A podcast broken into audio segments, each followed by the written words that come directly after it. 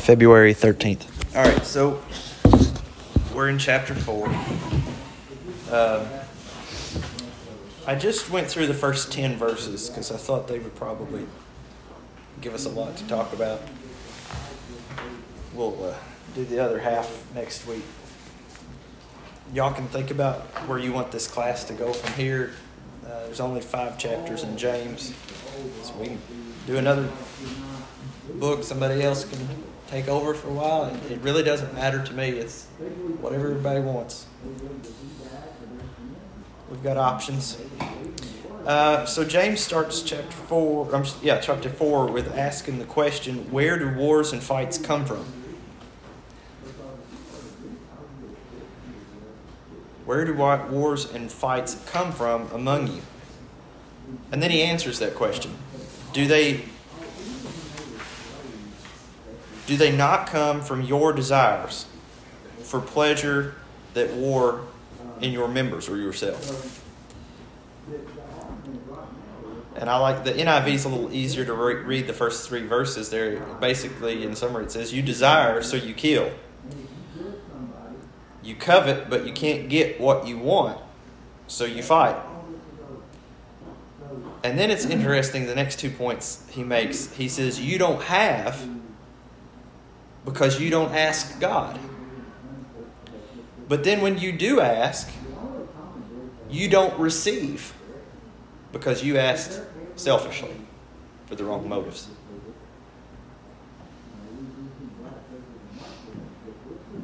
So we argue and fight because we don't get what we want, even so much to killing people over it. We don't have what we want because we didn't ask for it, but most of the time we're asking selfishly. The rest of the ten, first 10 verses is making the point to humble ourselves in the sense of humbling ourselves to what God's will is versus what we simply want. And then that can be further to say humbling ourselves to put the needs and wants of others in front of our own.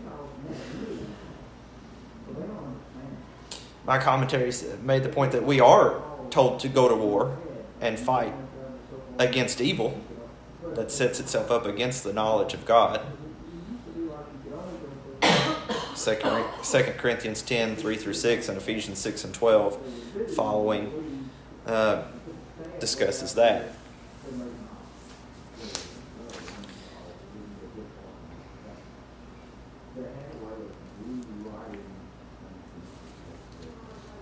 Verse 4,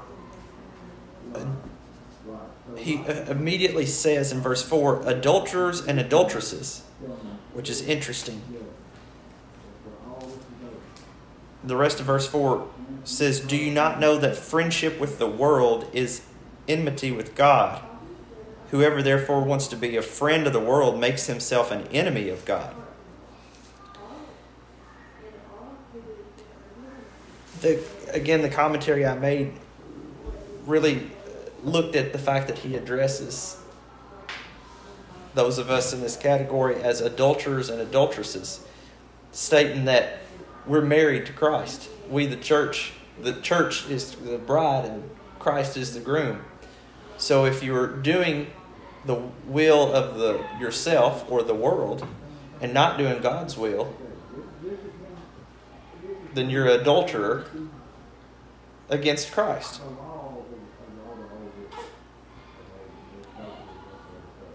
I thought that was quite the insight on James's part and quite the slap in the face when you realize where he's coming from. Uh, uh, uh, not to be taken wrong, and a, a, a deservingly so slap in the face.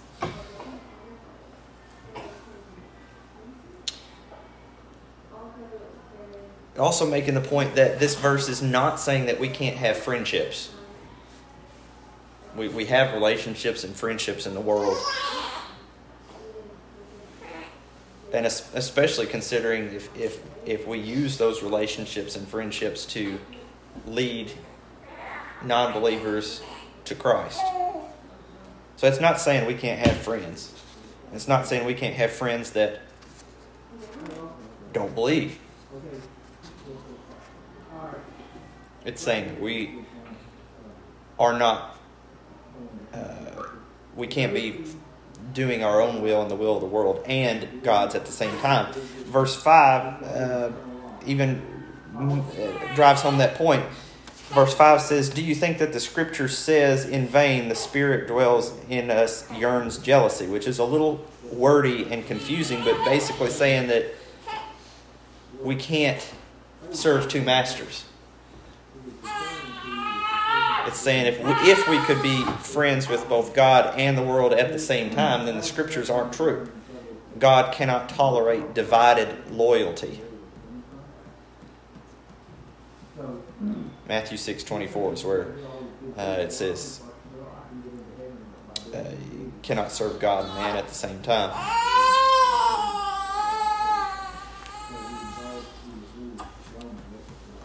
And then verse 6 is, is interesting. It says, But he, God, gives more grace. He says, God resists the proud, but gives grace to the humble.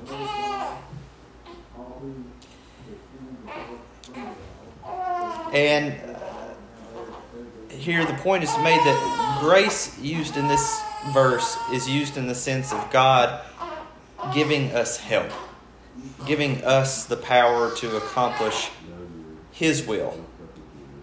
God gives grace to the humble, and the proud are those who trust in their own wisdom, not in, in God's wisdom. Uh, I've got Hebrews 13 there.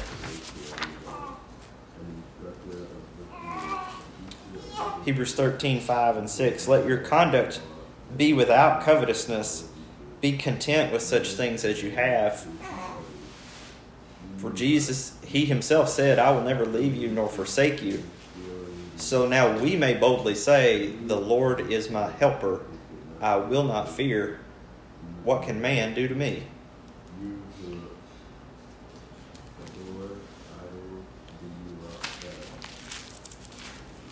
get to Philippians. So basically, the point here is that it's, it's difficult to get through this life. And we are to humble ourselves to God's will. And that may be difficult for us to do as well. But for those of us that humble ourselves to God and His will, we're also going to ask Him to help us to know His will and help us to do it. And the point here is that He's going to help us. And quite honestly, we can't do it without His help. The, whole point here is the humility to say, Your will above my own, help me to do that. Even the humility to say, I messed up. I sin every day. God gives us grace in the form of forgiveness uh, for the humility to, to acknowledge that. Philippians 4:13 is the verse that says, "I can do all things through Christ who strengthens me." So yes, we receive help, we receive strength. We have to humble ourselves to ask for it. We have to humble ourselves to know that we need it. So that's what he says in verse 7 Therefore, submit to God is be humble. And in the second sentence of verse 7, resist the devil and he will flee from you. I thought it was interesting that he actually used the word flee to think that the devil would actively run away from us.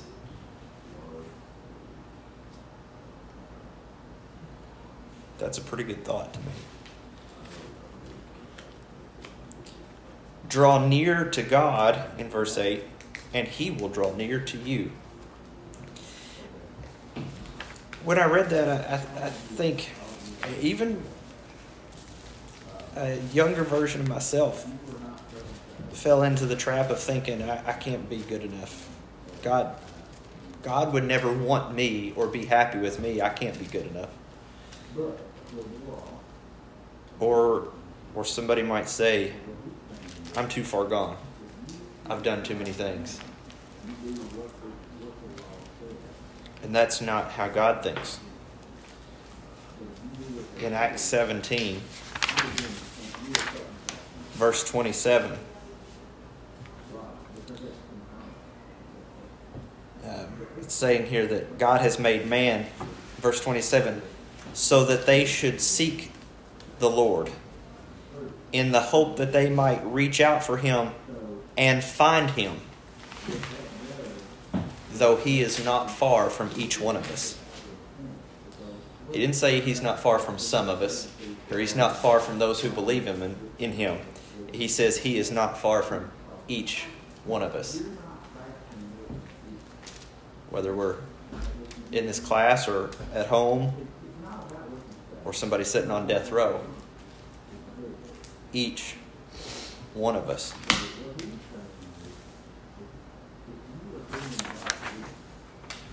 What else have I got there? I put these references and then I forget which what they said. Matthew 28 and 20. I think that's where he said, I'm with you always. Yeah. Matthew 28 and 20, teaching them to observe all things that I have commanded you. And Jesus says, And lo, I am with you always, even to the end of the age. Come near to God, and he will come near to you. Jesus is with us always, and the Lord is never far from any of us. Purify your hearts. He says, Cleanse your hands, you sinners, and purify your hearts, you double minded. Purify, confess your sins. Humble, again, the same thing. Humble yourself.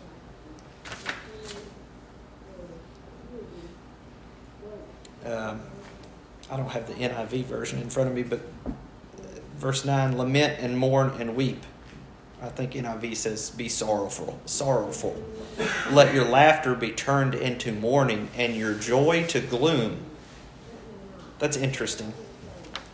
Why would James say be gloomy? Well, that's explained in 2 Corinthians. And, and again, the point here is that somebody is recognizing that they've messed up. They've recognized, they're in the process of recognizing, hey, I need to humble myself. Second Corinthians 7 and verse 9. Now I rejoice not that you were made sorry, but that your sorrow led to repentance. For you were made sorry in a godly manner, that you might suffer loss from us in nothing. Verse 10 For godly sorrow produces repentance, leading to salvation, not to be regretted. I like verse 11. It says, For observe this very thing, that you sorrowed in a godly manner what diligence it produced in you, what clearing of yourselves, what indignation, what fear, what vehement desire, what zeal, what vindication. When we realize we messed up, we're sorry for it. That leads us to repentance. And that's a good thing. Be sorry. Be be sorry for what you've done and, and that should make you sad that you did it. But that also leads to vindication. And then and then finally verse 10, humble yourselves. He just finally comes out and says it. Humble yourselves in the sight of the Lord and he will lift you up. We humble ourselves when we recognize that we need God's help. We obey his commands instead of being led by our own desires we seek to live like Jesus. And when we do those things, God will, some versions say, exalt us, some versions say, lift us up. And God will acknowledge us as children. He will give us the strength to meet every trial of life. And If we remain faithful, He will give us eternal life with Him in heaven. And then I finished with Revelation 2:10. Jesus speaking, "Do not fear any of those things which you are about to suffer." We we all suffer something in some way. Do not fear any of those things. Indeed, the devil is about to throw some of you in prison, that you may be tested. Be faithful unto death, and I will give you the crown of life. So, first 10 verses of chapter 4 is all about humbling ourselves to know that we need help, to ask for help, to confess when we've messed up to God, asking for forgiveness, and putting His will above our own. He's out. Mm-hmm. Did a good job. With the lesson or with putting the slow? Putting him to sleep. I put him to sleep. I, I was thinking on the verse that Harris used, that kind of goes along with what we're talking about today. You know, when a person decides to follow Jesus, we become, through the process of, of repentance and recognizing that sometimes we fall short. Sure. We are presented before God as a piece of gold, which would be refined in its nature. And so with that, we have an opportunity, people, human beings have an opportunity to be presented before God as a piece of gold all throughout their life if they follow Jesus. Mhm. And uh, I'm just, I'm just sitting here thinking about that. It's just that's a that's a that's a blessing in itself that I think a lot of times we don't realize, and and we can use those relationships that you talked about here with people that are in the world to maybe influence them for the Mhm. better.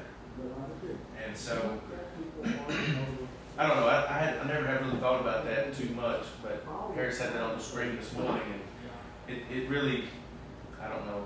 I guess I, I thought about it a little bit, and then the lesson too. It, um, it's really, it's really a good thing. So those are my two cents worth. Sure. And you know, when I went through it, I thought it, that this those first ten verses it also um, shows that we can be in Christ and still we're still going to sin and fall short. And when we do, it's all about recognition that we've done that and asking for forgiveness, um, versus the thought of. Um, versus versus the thought of maybe once saved always saved that those 10 verses show you can fall away you can be in the good and fall away but you can also come back Well, it kind of makes me think of the the song "What Doesn't Kill You Makes You Stronger." It's like we're gonna fall short, but if you fall short and you realize it and you humble Mhm. yourself and ask for repentance, then you have godly sorrow. Then God blesses you with grace and builds you back up again. Right. That will that whole process. If you can continue that process, then your Christian faith and your relationship with God is going to continue to grow stronger with Right. each instance. that's been the theme through all the first three verse three three chapters of James he started James 1 with rejoice when you have struggles mm-hmm. knowing that that produces A stronger. a faith. stronger a, a stronger faith. Knowing that you your the testing of your faith is on purpose. Knowing that that you don't punish your children knowing that they will be better for it. I shouldn't use the word punish. We're not punished in this world by god. Discipline is a good word. We're not allowed to be tested knowing that on the other end will come out more faithful that's the whole theme of, of James. But here, Perseverance. If you miss this part, though, then you continue your wayward You- path. Correct. I'll share this too, but we had a Mexican guy, and he's, he's very smart, but, and he, he apparently had been watching, you know, dad and I go to church, our family go to church, and he asked one time, he said, uh, you know, why do you go to church? You die, you're going to go six feet under, and that's it.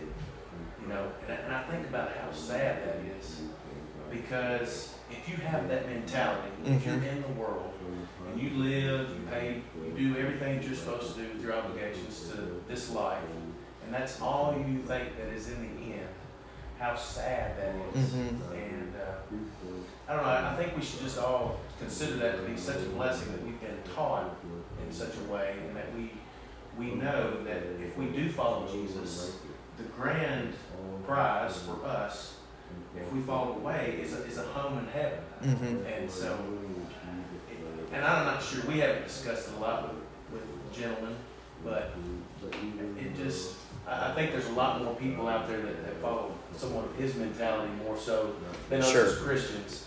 And I, I don't know, it's just, I think about that from time to time, just looking at the last little verse here. He still believes that way, but his wife goes to church every Yeah. time the doors are open, and she took all their kids. They have six kids. Interesting.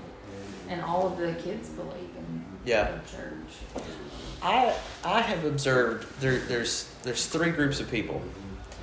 Um, generally speaking, the ones that it's when you're dead, it's lights out and it's just over. Nothing nothing good or bad. It's just lights out. Um, then there's the group of people that believe, but believe for the sake of not going to hell.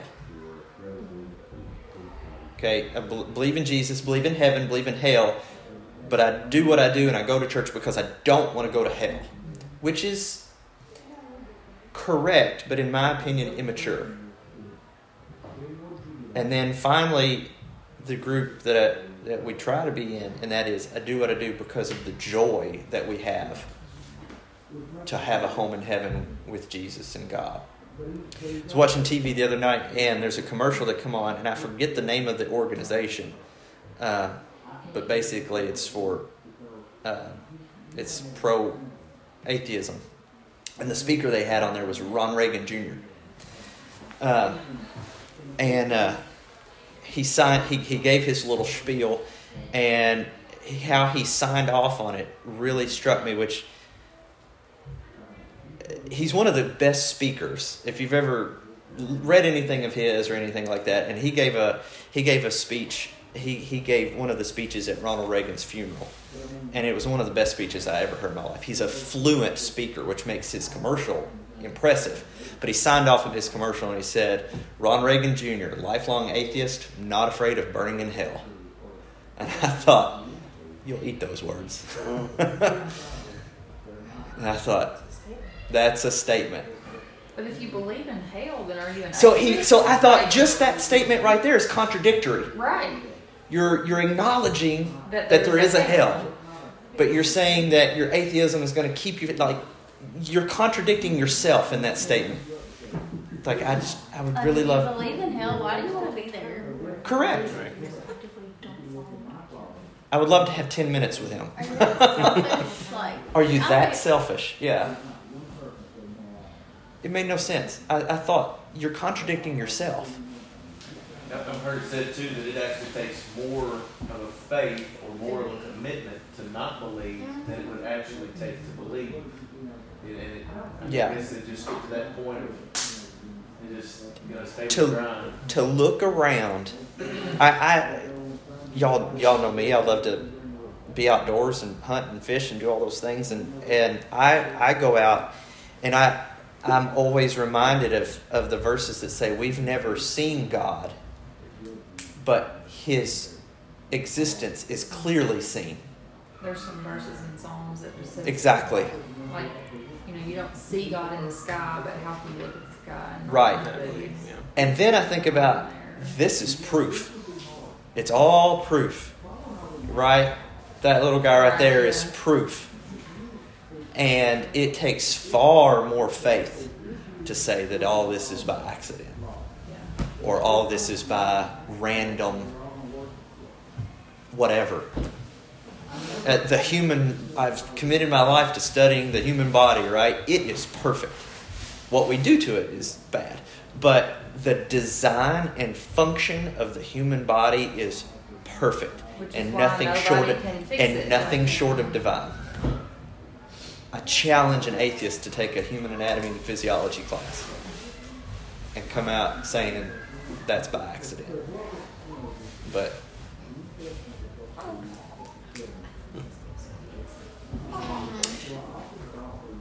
Jay, I, I don't know the verses, but you were talking about how we are this group. We're referred to as a royal priesthood. And I'll have to look that verse up, but uh, I've heard some people make the point we as believers are royalty, which is kind of interesting way to think of it. But that that ver- I'll have to look and see where that's at. But that verbiage is used that we are we the believers who are headed to heaven are a royal priesthood. I always thought that was a look at you. First Peter two nine. First Peter two verse nine. But you are a chosen people, a royal priesthood, a holy nation, God's special possession, that you may declare the praise praises of Him who called you out of the darkness into His wonderful light. I'm sorry, I get emotional when I read those. Well, we're sons of the sons and daughters of God, and He's the King of Kings and the Lord of Lords. If he's the King of Kings and we are his group and we are his children, then we if he's the king, then we are the royal priesthood.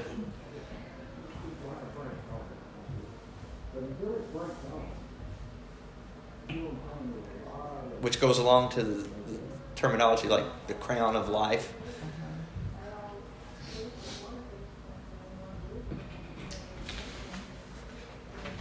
We get thought into them. That's a good thought to end it. So that,